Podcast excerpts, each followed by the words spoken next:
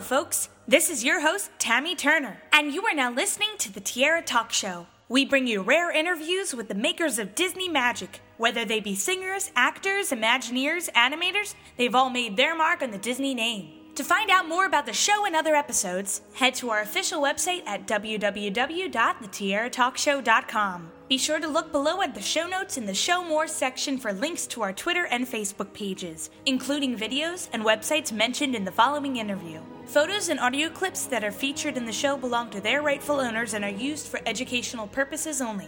All guest opinions are theirs and theirs alone and do not represent the opinions of The Tiara Talk Show or the host. The Tiara Talk Show is not associated with the Disney Company. Thanks again for tuning in to this week's episode, and from all of us here at The Tiara Talk Show, have a hoop-de-doo day.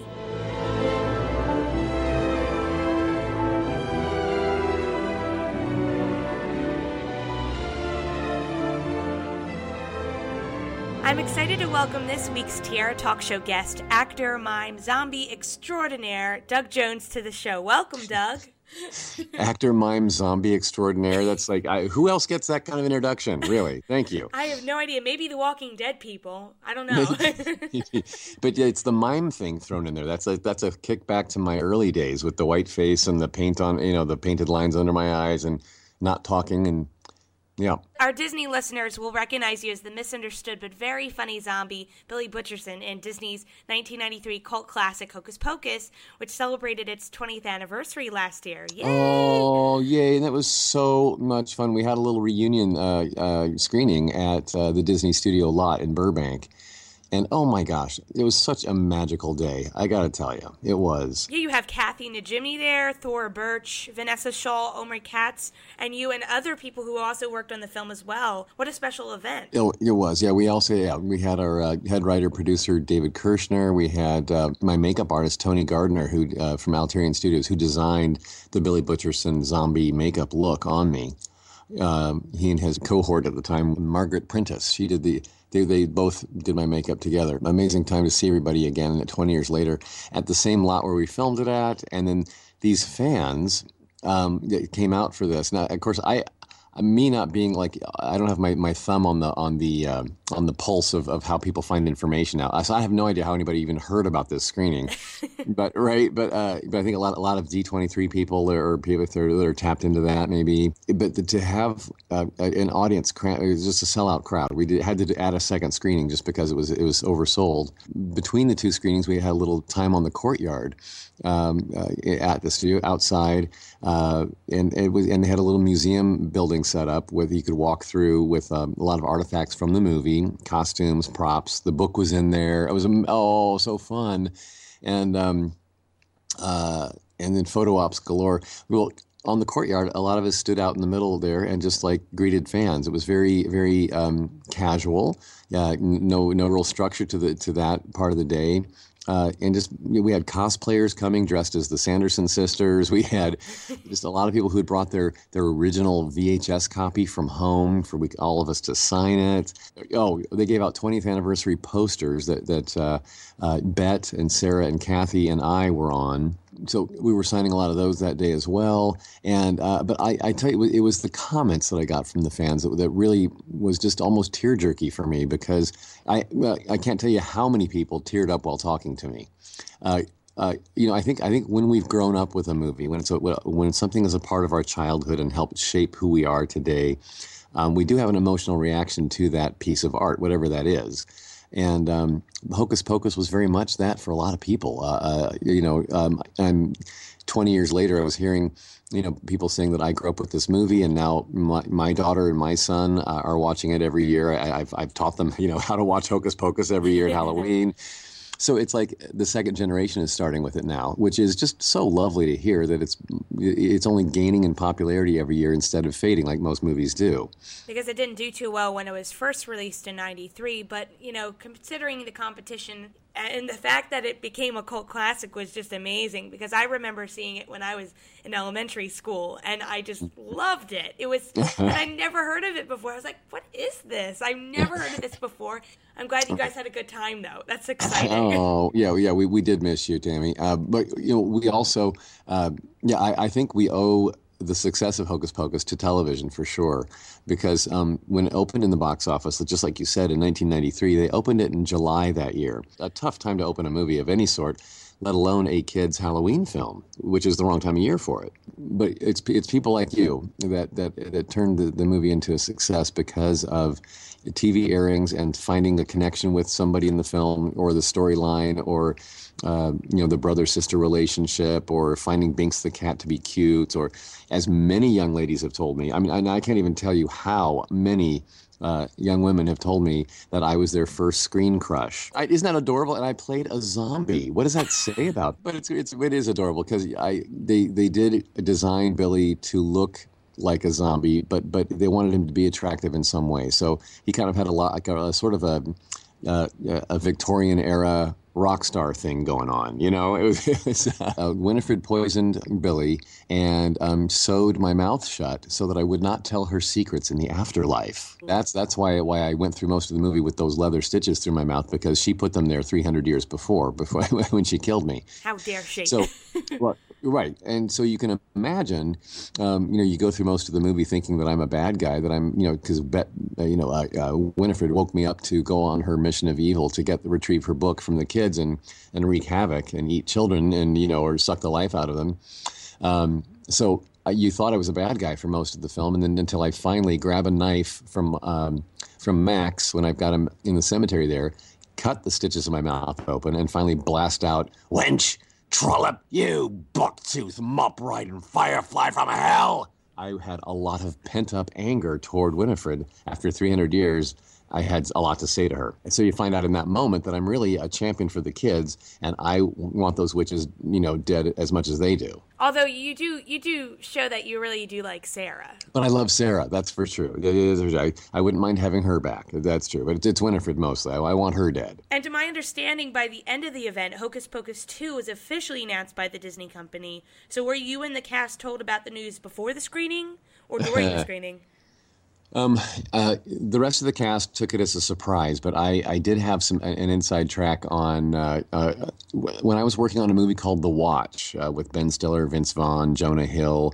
Uh, it's a silly comedy where aliens have taken over like this neighborhood, uh, and the neighborhood watch team fights back. That would be those three very funny comedians.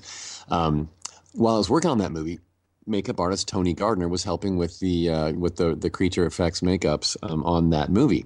Tony told me, "Oh, Doug, keep this hush-hush, but um, there's talk of a Hocus Pocus too." And, of course, I gasp, I inhale, I exhale, I run around in circles, I flap my hands. And I said, there, I, I, I, I've been hoping for that. Well, well, what, what, what, what? And he said that, you know, that he and, and David Kirshner had been sort of like uh, uh, helping put together uh, a pitch meeting to take to Disney Studios to – you know, pitch this idea, the storyline, the the what would happen. And a part of that pitch meeting was was getting the full-size Billy Butcherson um, replica that, that was on display at, at Alterian Studios, the creature shop that made me, um, that made me up. Um, they have like a full-size dummy of me. And they, they so they put it on wheels and rolled it through the offices at Disney, on the Disney lot. Tony told me that when they were going through the cubicle areas to get to the, the meeting rooms, um, people were like, but you know, bobbing their heads up and down over their little cubicle walls going, "Oh my gosh, it's Billy!" Uh, the pitch meeting apparently went very well. And uh, and that's what David Kirshner then was talking about last uh, last October at the twenty-year anniversary. He finally announced it to, in public that they had been talking about this. Now, what format it would come out in as a theatrical movie, uh, that's how they originally pitched it. But I think the Disney people, he, he said uh, that they might be leaning more toward uh, uh, making it a television event. I you heard know, a rumor about a Broadway production. I did not hear anything about that. Wouldn't that be awesome? I think that would be very interesting. And I and, and Bette Midler was already on Broadway for a play. Yeah. Kathy Najimy has been on Broadway before, and so is Sarah cool. Jessica Parker. Right, they're all, they all Holy cow. Now, there was an, another, uh, let's address another recent rumor. When Tina Fey announced, uh, that, or Hollywood Reporter put a big story out about Tina Fey mm. uh, producing a Hocus Pocus sequel. Um, I think that uh, that Daily, uh, they did not. Um, I'm not sure how the rumor got out there, but uh, I think Daily Variety cleared it up. Um, and um, it, she was she's producing a, a different film about witches. Right. But it was suggested that it might be Hocus Pocus, but it wasn't. And then that right. rumor is cleared up. But a lot of fans were like really upset because Tina Fey is such a genius at making films right. that right. that actually sound yeah. like a great combination. It did, and it does. Well, whatever whatever untitled witch project for Disney she's working on, it will be genius because she is genius, right? So, absolutely, yes. That'll be dandy. But as far as a Hocus Pocus sequel, um, you know, I, I don't know what characters from the original film would reprise and come back. Um, or if they're going to play the twenty-year difference, like, you know, have the kids grown up and have kids of their own now. Um, and I don't know. But the one thing I do know is that they can dig me up any time, and I'm still a dead guy in a makeup, and I'm going to look exactly the same because no matter how much any of us in the cast have aged, you put that mask on me, I'm going to look exactly the same again. So that's exactly. that's good. Oh, you age so gracefully, though, Doug. Oh, don't you worry about it. You're very kind, Tammy. Thank you, my love. Can you talk a little bit about your audition for the film? Oh, how fun was that? Um, mo- most auditions for movies take place like in a casting office. You know, you've got like a desk and a couple of chairs and a casting lady sitting there going, all right, now we're on page three and go. This was at a dance studio. Director Kenny Ortega, of course, having a background as a, uh, a da- dance choreographer, a very renowned one. And uh, before this, of course, he directed the movie Newsies. A big, huge musical with humongous production numbers in it and the whole nine yards. So so knowing that he was directing this, it was like, okay, this is going to be a special movie for sure, especially when it comes to a physical actor like me. Um, so when he uh, this audition happening in a dance studio was like, no, I see where we're going with this. So uh, originally, uh, Billy was written with only one line in the movie, uh, one little, uh, one word, actually. Uh, that line that I riffed on a minute ago where I cut my mouth open and finally talked for the first time, um, that was kind of a rewrite we did on the set, on, on the day, because um, I wasn't comfortable with um, the script being uh, me cutting my, my mouth open and yelling the B word at Bette Midler. Um, for, for, a, for a Disney kids movie, again, you're, like what you were saying earlier, it's like there's some suggestive things in there, yeah, yeah, yeah, that adults will catch, but whatever. But the, again, this, just to out and out, uh, just yell a, a semi-profanity at, at a character in a kid's movie, I thought there's a better way to win the kids over when I finally cut my mouth open and, you know, and reveal that I'm on their, their side. So at this dance studio, what Kenny Ortega had planned for us, uh, that were uh, we who were auditioning for Billy, uh, basically was he wanted us to get on the far end of the dance studio and wake up from three hundred years of being dead, whatever, in however we wanted to interpret that. And then, you know, come to life and end up getting up to our feet, standing up, whatever that means, and however long that takes. And then he wanted us to make our way across the dance floor, um, and then finally crumble down to the floor again and look up and uh, and say that one word Uh, to the Winifred character, just like pretend she was over there on the wall somewhere, kind of a thing. So basically, basically they wanted he what he was looking for was was uh, uh, was a physicality, you know, uh, and, and and and an interpretation of of you know who who can channel uh, you know a dead guy, make him floppy, goofy, funny, charming, um, and yet intimidating in some way. I guess there, there's a slight bit of that too. Because I and, I and I do hear people say over the years that they that Billy scared them at first. So so they but oh then Kenny, of course, being a choreographer, he put on music, some kind of like a you know a nineteen seventies sort of like a Monster Mash kind of a song or something that was that had like a a slow uh, you know Halloweeny sound to it. So halfway through my routine uh, is when I, I was waking up, standing up, whatever, getting to my feet, and when I when I looked up finally and made eye contact with the uh, uh, with Kenny Ortega and the casting director Greg Smith at the time, and and a couple other people in the room, they were all doubled over laughing, like laughing, throwing their heads back, snot, slapping their knees, and I, the music was loud enough that I hadn't heard all that yet, and and I was I had no idea what I was doing to earn that kind of reaction. But it was like I, I, I drove home feeling very confident about that audition, you know, and uh, and sure enough, by the time I got home, there was a message waiting for me on the on the home answering machine because we didn't have cell phones back then. Um, uh, that I had booked the job, and I was so excited about it. I was just so very excited about it. And considering the fact that you've played other characters who have even more extensive wardrobe yeah. and and and mask and makeup. I think for for something with prosthetics involved, absolutely, yeah. Normally you're looking at five to seven hours uh, for something like that. That's crazy. Or, you know, at least three or four. Uh, so to do it in an hour and a half is is just like unheard of. So, but they got the system down really fast, and, and there we go. We, and my arms and legs, you know, uh, Billy's costume, my, my costume was all ripped and torn and, and aged, you know, had, having been through some decay.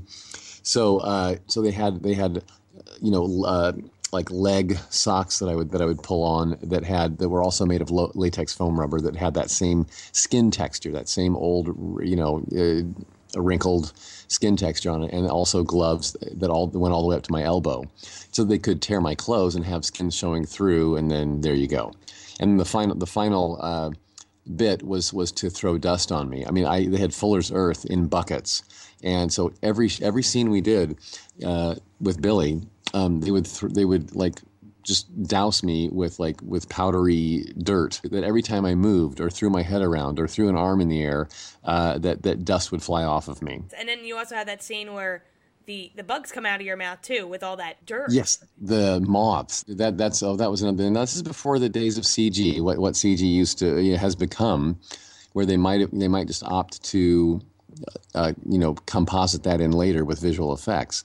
Well, back in nineteen ninety-three, we didn't have that option so readily available, or and it was, or so so it wasn't as refined as it is now. They did a practical job of creating um, a latex sheath in my mouth that would protect the moths from the moisture of my mouth and protect my mouth from the moths too. So I had a retainer holding it in the top teeth and a retainer holding it in the bottom teeth, and this this plastic or this uh, latex uh, rubbery uh, sheath thing was resting on my tongue. Uh, and on the on the roof of my mouth was a little fiberglass cup that held that uh, that Fuller's Earth, that dust, so that with little holes at the back end of it, at the backside, so that it would so that it, I could blow air through that cup, and dust would come flying out of my mouth. And then uh, so underneath that cup, the moth trainer, real life, the, a guy came to set with nets and a cage and tweezers, and, and he would gra grab these moths uh, three at a time.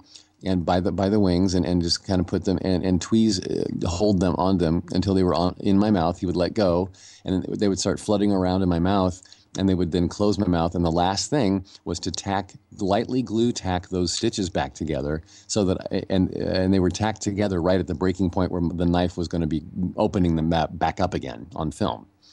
So it was a multi-step process that had to happen quickly because moths have to stay very dry. If you uh, if you ever have, unfortunately, stepped on one, um, you notice they turn to dust right away. They're very, very dry beasts. So the funny part was, take one. We got the system down. We went through like a dry run of this, and like and we got it down. So now now we're gonna film a take. So uh, the the moth trainer puts three moths in my mouth. They clamp my lips down and then start tack gluing those little stitches together, and we're ready to go. And by that time, by the time they got the last tack of glue down, uh, the camera department had already done the clapboard and the, you know, take one, clap, you know, and and and the camera was rolling, sound was up to speed, and we were go ready to go as soon as that last tack of glue, because my mouth could only hold these for so long without them getting moist. And they, right before Kenny yelled action, poof, a light explodes right over our heads and showers us with like a, a, a spray of of, of uh, electric debris. Oh no! And, and so and we're like, oh no, no, no! So they had to fix the light and get that back on again. And meanwhile, now I'm camera ready to go. So we're waiting, and they get a ladder out. They get somebody up there to un undo the old light, put the new light in. Da da da da. And so it, it it happened very fast, but by but by moth standards, it was a lifetime, because, you know, when you've got something in your mouth that's a foreign object, your saliva glands are like, intruder, intruder, must process. So I, I could feel the water table in my mouth rising and rising and rising. Oh, so no. I quietly was just like to myself thinking, this is going to be a disaster. So true enough, then take two is ready to go. Clapboard, cameras rolling, speed, and I'm still I, and I'm still prepped from the first take before the light exploded. Well, uh, I cut the mouth open and I go like that, and what comes out is a string of dust mud because I, because it was so wet with saliva, and a a moth was kind of like surfing on a string of saliva coming out of my mouth. It was kind of a, I, we would we would call that a ruined take. I couldn't use that one. Everybody bust up laughing, and uh, so we had to fix up. And take two uh, and I, was perfect. It worked out in the end, and we, we did it all without the use of C G I. Did you have a lot of fun with the cast behind the scenes? Any inside jokes you guys had? We uh, we, we all got along so very well, yes. Um, and of course, me being uh, you know in a heavy in a heavy makeup as a floppy, goofy zombie, I was kind of like a, a, a mascot for the kids. Um, I was I was like a, a I was a, you know a life size doll, especially for little Thora. Thora little Thora Birch was only. Oh gosh, I mean, if they say she was eleven at the time. She was, uh, she loved Billy. Oh, she and she loved me, and, and, and I loved her too. She was a, a little princess, beautiful girl, and so sweet. And, and what a talented actress she is too. I, I, I'm very proud of what her life and career has become since then. Enter- I, I remember the, the piece of footage. Entertainment Tonight ran a story on me, on me uh, as Billy. And they showed a piece of back uh, background footage where we kept singing, oh, my goodness, I Get By With a Little Help From My Friends, an old song from, this, from uh, it's this, I think it's the Beatles. I get by with a little help from my friends. Yeah, I get try with a little help from my friends. Yeah. They, they caught Vanessa and Thora and, and me uh, singing that song while waiting by a tree. You know, little moments like that happened all the time. And uh, but you know, Bette Midler uh, was was I, I've, I'm rarely starstruck, and uh, but remember, I think we tend to have an emotional reaction to things that help shape us as people, right? Mm-hmm. Uh, so, in my college days, when I was a little bit younger, um, I was a big fan of Bette Midler's. I had all of her albums, a lot a lot of you know musicals, uh, and her her her Broadway her stage production had been recorded many times, and uh, and she had a, a couple albums out already, and she she was just you know a, a, a genius, uh, self-made act. Uh, so I was a huge fan of hers, and so then when she went made it to the screen and started doing a string of of, of Disney Touchstone uh, comedies, one after the other, throughout the eighties, she was just brilliant in all of them, and and such a likable, lovable persona she always played. Uh, you know, the public just ate her up with a fork and loved her, me included.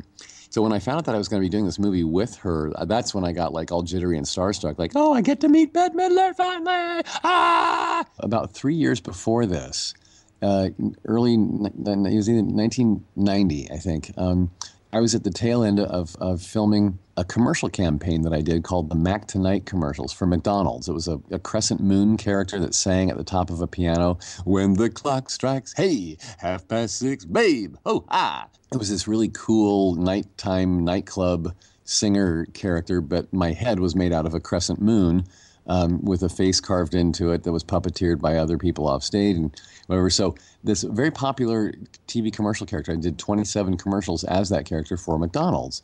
And I was about to do a, um, a string of six commercials being filmed in one week during night shoots. And there was a lot of, of angst on the set because a brand new advertising agency had been hired by McDonald's to take over this old character that's a different agency had created. So this is this is a grown-up problem that people that I just you know ugh, I didn't even want to have to worry about. But the new agency kept uh, wanting to have a new spin on the character and try some you know try to make him different so, so that they could claim that the you know that they've made him better and improved. And the thing is, the character wasn't broke; it didn't need fixing, right? So the director of the commercial and and I had been with it from the very beginning. You know, we knew how the character should be. We knew what what his strong points were, what his lovable parts were. And the the new agency was like arguing with the director constantly, and I was getting direction from both both sides, and it was really stressful. We were doing night shoots, so uh, one afternoon I saw a rerun of a Barbara Walters interview with Bette Midler. And it was, uh, now this is nineteen ninety, so this is like right in the middle of her big string of huge successful comedies with uh, with Touchstone. And I think Beaches was around around that time too. So again, a huge, wonderful film. Um, so uh, at the height of her, of her fame and popularity, uh, Barbara Walters is interviewing her, and she said, Bette, the last time I interviewed you was, was uh, what'd she say, ten years ago. And you, shortly after that interview, you went into a, a rehab program because you had an, a nervous breakdown. What makes you a better, stronger Bette Midler today than when I, than the last time I interviewed you? And Bette Midler looked at her and said, Barbara, I don't care anymore. And I was like, so I lean into my T V. I'm listening like, what? what? I think we're onto something here. And Bette said, um, I used to be so stressed out and, and, and anxious about every element of everything I was involved in, things I had no control over, other people's departments. I was worried about, you know, who's doing what and how's this going to affect me and ah, ah, stress, stress, ah. She said, now I stand where they tell me to stand. I say what they tell me to say, and I do it all to the very best of my ability. And above and beyond that, I don't care anymore. And I was just like, wow, that's the answer. I feel released and better. Yay. So I went back to work that night on the Mac Tonight campaign, thinking to myself, I will do the best job I can do within the confines of what's within my responsibilities and my abilities. Other than that, I don't care. That's their arguments are their arguments, not mine. It breathed a whole new life into me and an attitude that I've carried with me ever since. So Bette Midler is responsible for, you know, helping shape me as an actor, believe it or not, from that one interview. So now, think of it. It's nineteen ninety-two, actually, when we're filming the movie, and I have Bette Midler within, you know, inches of my face. So this one night I, I said to her, um, you know, I, I need to tell you a story of, of, of, you know, how you saved my life one night. And she's like, really? How? What? And I told her about this whole Barbara Walters interview, the story I just told you. And she said, really? I said that? And I said, yes, you did. And it was quite, and she said, well, that was pretty good, right? I said, yeah, yes, yes, bet it was. it helped, it helped save a young actor. Oh, good. And then she went on to tell me that she thought I was very funny and that I had nothing to worry about anyway. And and that I was a, a delightful to watch when I was working. And I thought, my goodness, Bette Midler's telling me that I'm delightful to watch and I'm funny. This would be a great night for that light to explode on my head again, and we can just call it, and I'll die happy. So now I have a couple of Halloween questions for you, uh, since uh, Halloween huh? is coming up around the corner. So favorite Halloween candy? Oh, um... Oddly enough, I used to think I used to think that it was the the you know mini bite-sized Snickers, which are still dandy good. I, I would never turn one down, mind you. But honestly, honestly, and the, I think it's because it's seasonal, and and uh, I love candy corn, and and I, and I only I only have it that one month out of the year. Uh, but like, oh, you put a bowl of that in front of me, especially the candy corn that has the little chocolate end on it. Oh, forget about it. Now, yeah. Least favorite Halloween candy. Oh, wait, wait, wait. Back in my trick-or-treating days, um, I always kind of went, whack, whack, whack, whack, when I would get anything licorice. Did not oh. care for the licorice. Do you have a favorite Halloween song? Well, you know, I, I mentioned it earlier. It was the Monster Mash for many years. um, now I believe it is uh, Bette Midler's version of I Put a Spell on You. Uh, I did, did That song has so many happy memories for me uh, laced into it that I, I it is absolutely my favorite Halloween song. You got to watch her perform that song. That's so cool. I, I got to be in the scene with her doing it live. It was, ah, oh, glorious. And when you're doing a musical number like that in a movie, Um, the whole thing has to be pre-recorded, so they they do what they call playback on set, where they where the sound guy will put out huge speakers and play back what they've already pre-recorded in a sound studio earlier.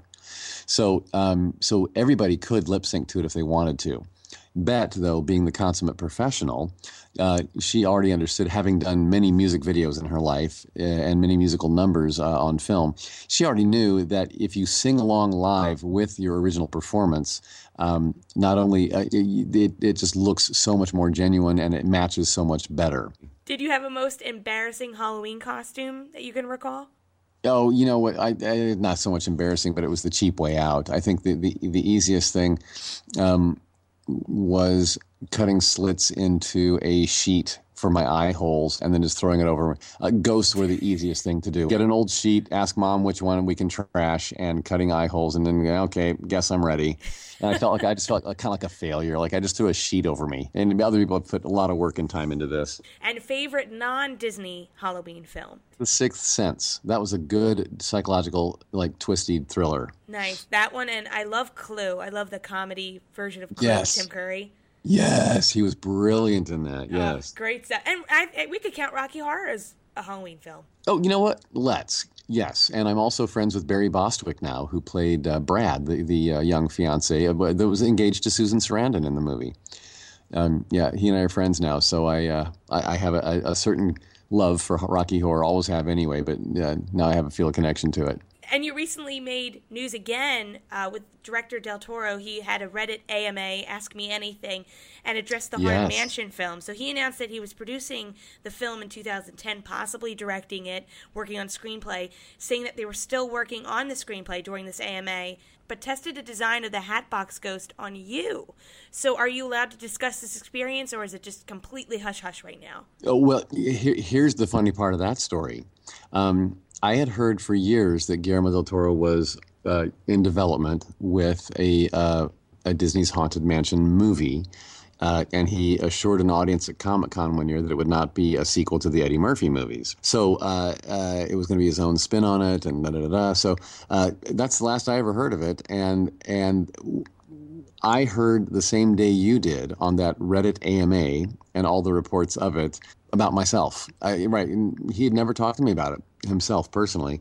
And I just think it's funny thing is I just worked on um, uh, his movie Crimson Peak that he has coming out in theaters uh, in October of next year, twenty fifteen. It's a haunted house type story that takes place in, in Victorian England. And, um, and I play a couple of otherworldly creatures in it. So, you know, he had me filming with him in Toronto and never mentioned anything about Haunted Mansion, oddly enough, um, because we were kind of, you know, in, in this haunted house story up there. It, it, they, you would think that it might come to mind at some point. Uh, but, you know, but I never did a makeup test on myself. No one... Uh, No one ever did a makeup test on me for the, the Hatbox Ghost. The Disney's Haunted Mansion Hatbox Ghost makeup design was, according to that Reddit A M A, what he said was it was designed on a life cast of my head and body, which would mean that, that they, they that they sculpted this on a, you know, a form of me that, that's sitting in a, in a creature effects shop right now. So I was never called into the process personally, oh, okay. uh, but but the, the design of the makeup was created on a Doug Jones life form, which means that I would be the one to wear it. Yes. Um, so, but I let's let's hope that comes through, and let's hope that I'm available when it happens for sure. And now our last three questions. I always ask these to my guests. They're called the Fab Three questions, and they're the Donald, Goofy, and Mickey ones. So we'll start with the Donald one. So as a child, what Disney film would you always like to watch over and over again? Wow. It was probably, it was more, more, it wasn't animated films, oddly enough. It was, um, it would have been like Mary Poppins. Um, I could, I could watch Mary Poppins again and again. And now our Goofy question, what Disney character do you think would be your best friend if you met them in person? Uh, uh, probably, um, I was going to say personality wise, I, I like I like Mickey's wisdom, uh, but I I'll, but you know what I think? Oh oh, Goof, Goofy's just so precious.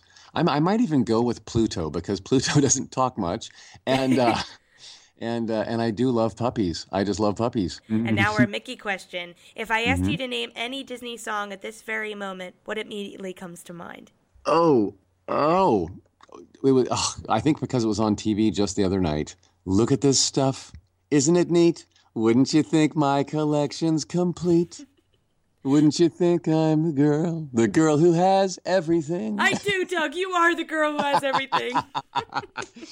Oh, I love the Little, Little Mermaid, and I think I, that was. Uh, I think what I loved about it too was that was kind of the the resurgence of the Disney animated empire, and. Uh, So, and all the music in that film was so good. I bought the soundtrack and I listened to it in the car over and over and over again. You know, even though it was a girl singing, I, I, I, I could I could personalize it. So I think that that song has special meaning to me. I'm so excited because Halloween is coming up, and listeners, as always, will be watching Hocus Pocus, including myself. So I'm yes. sure you'll get tons of tweets about it. And also, listeners, please check out Doug's website at the doug jones experience dot com. And also check out Falling Skies on T N T to see Doug as a cool, awesome alien who is mm-hmm. trying to protect the humans. We we go back into production for the final season five of Falling Skies uh, wow. in September. And uh, so so next summer will be you know, the story will come to a, a rousing conclusion. Uh, so I'd be looking forward to that. I, and in the meantime, yes, um, uh, you know, you mentioned Twitter. I love how every time Hocus Pocus goes on T V, it starts trending on Twitter immediately. If you're if you're twittering uh, uh, about Hocus Pocus, uh, include me in your tweets. I'm at Actor Doug Jones there and on Instagram. Instagram and on the Tumblr and uh, also Facebook. If you find, if you type in at actor Doug Jones, you'll find me in all those medias. Fantastic. Thank you again for coming on the show, Doug, and uh, we'll have to fly out on our witches' broomsticks right now. Oh, here we go. Sisters! Up or maybe up and die. Say in Dubai, up or maybe up and die. In Kamakoriyama. In Kamakoriyama. Hey, hey, hi.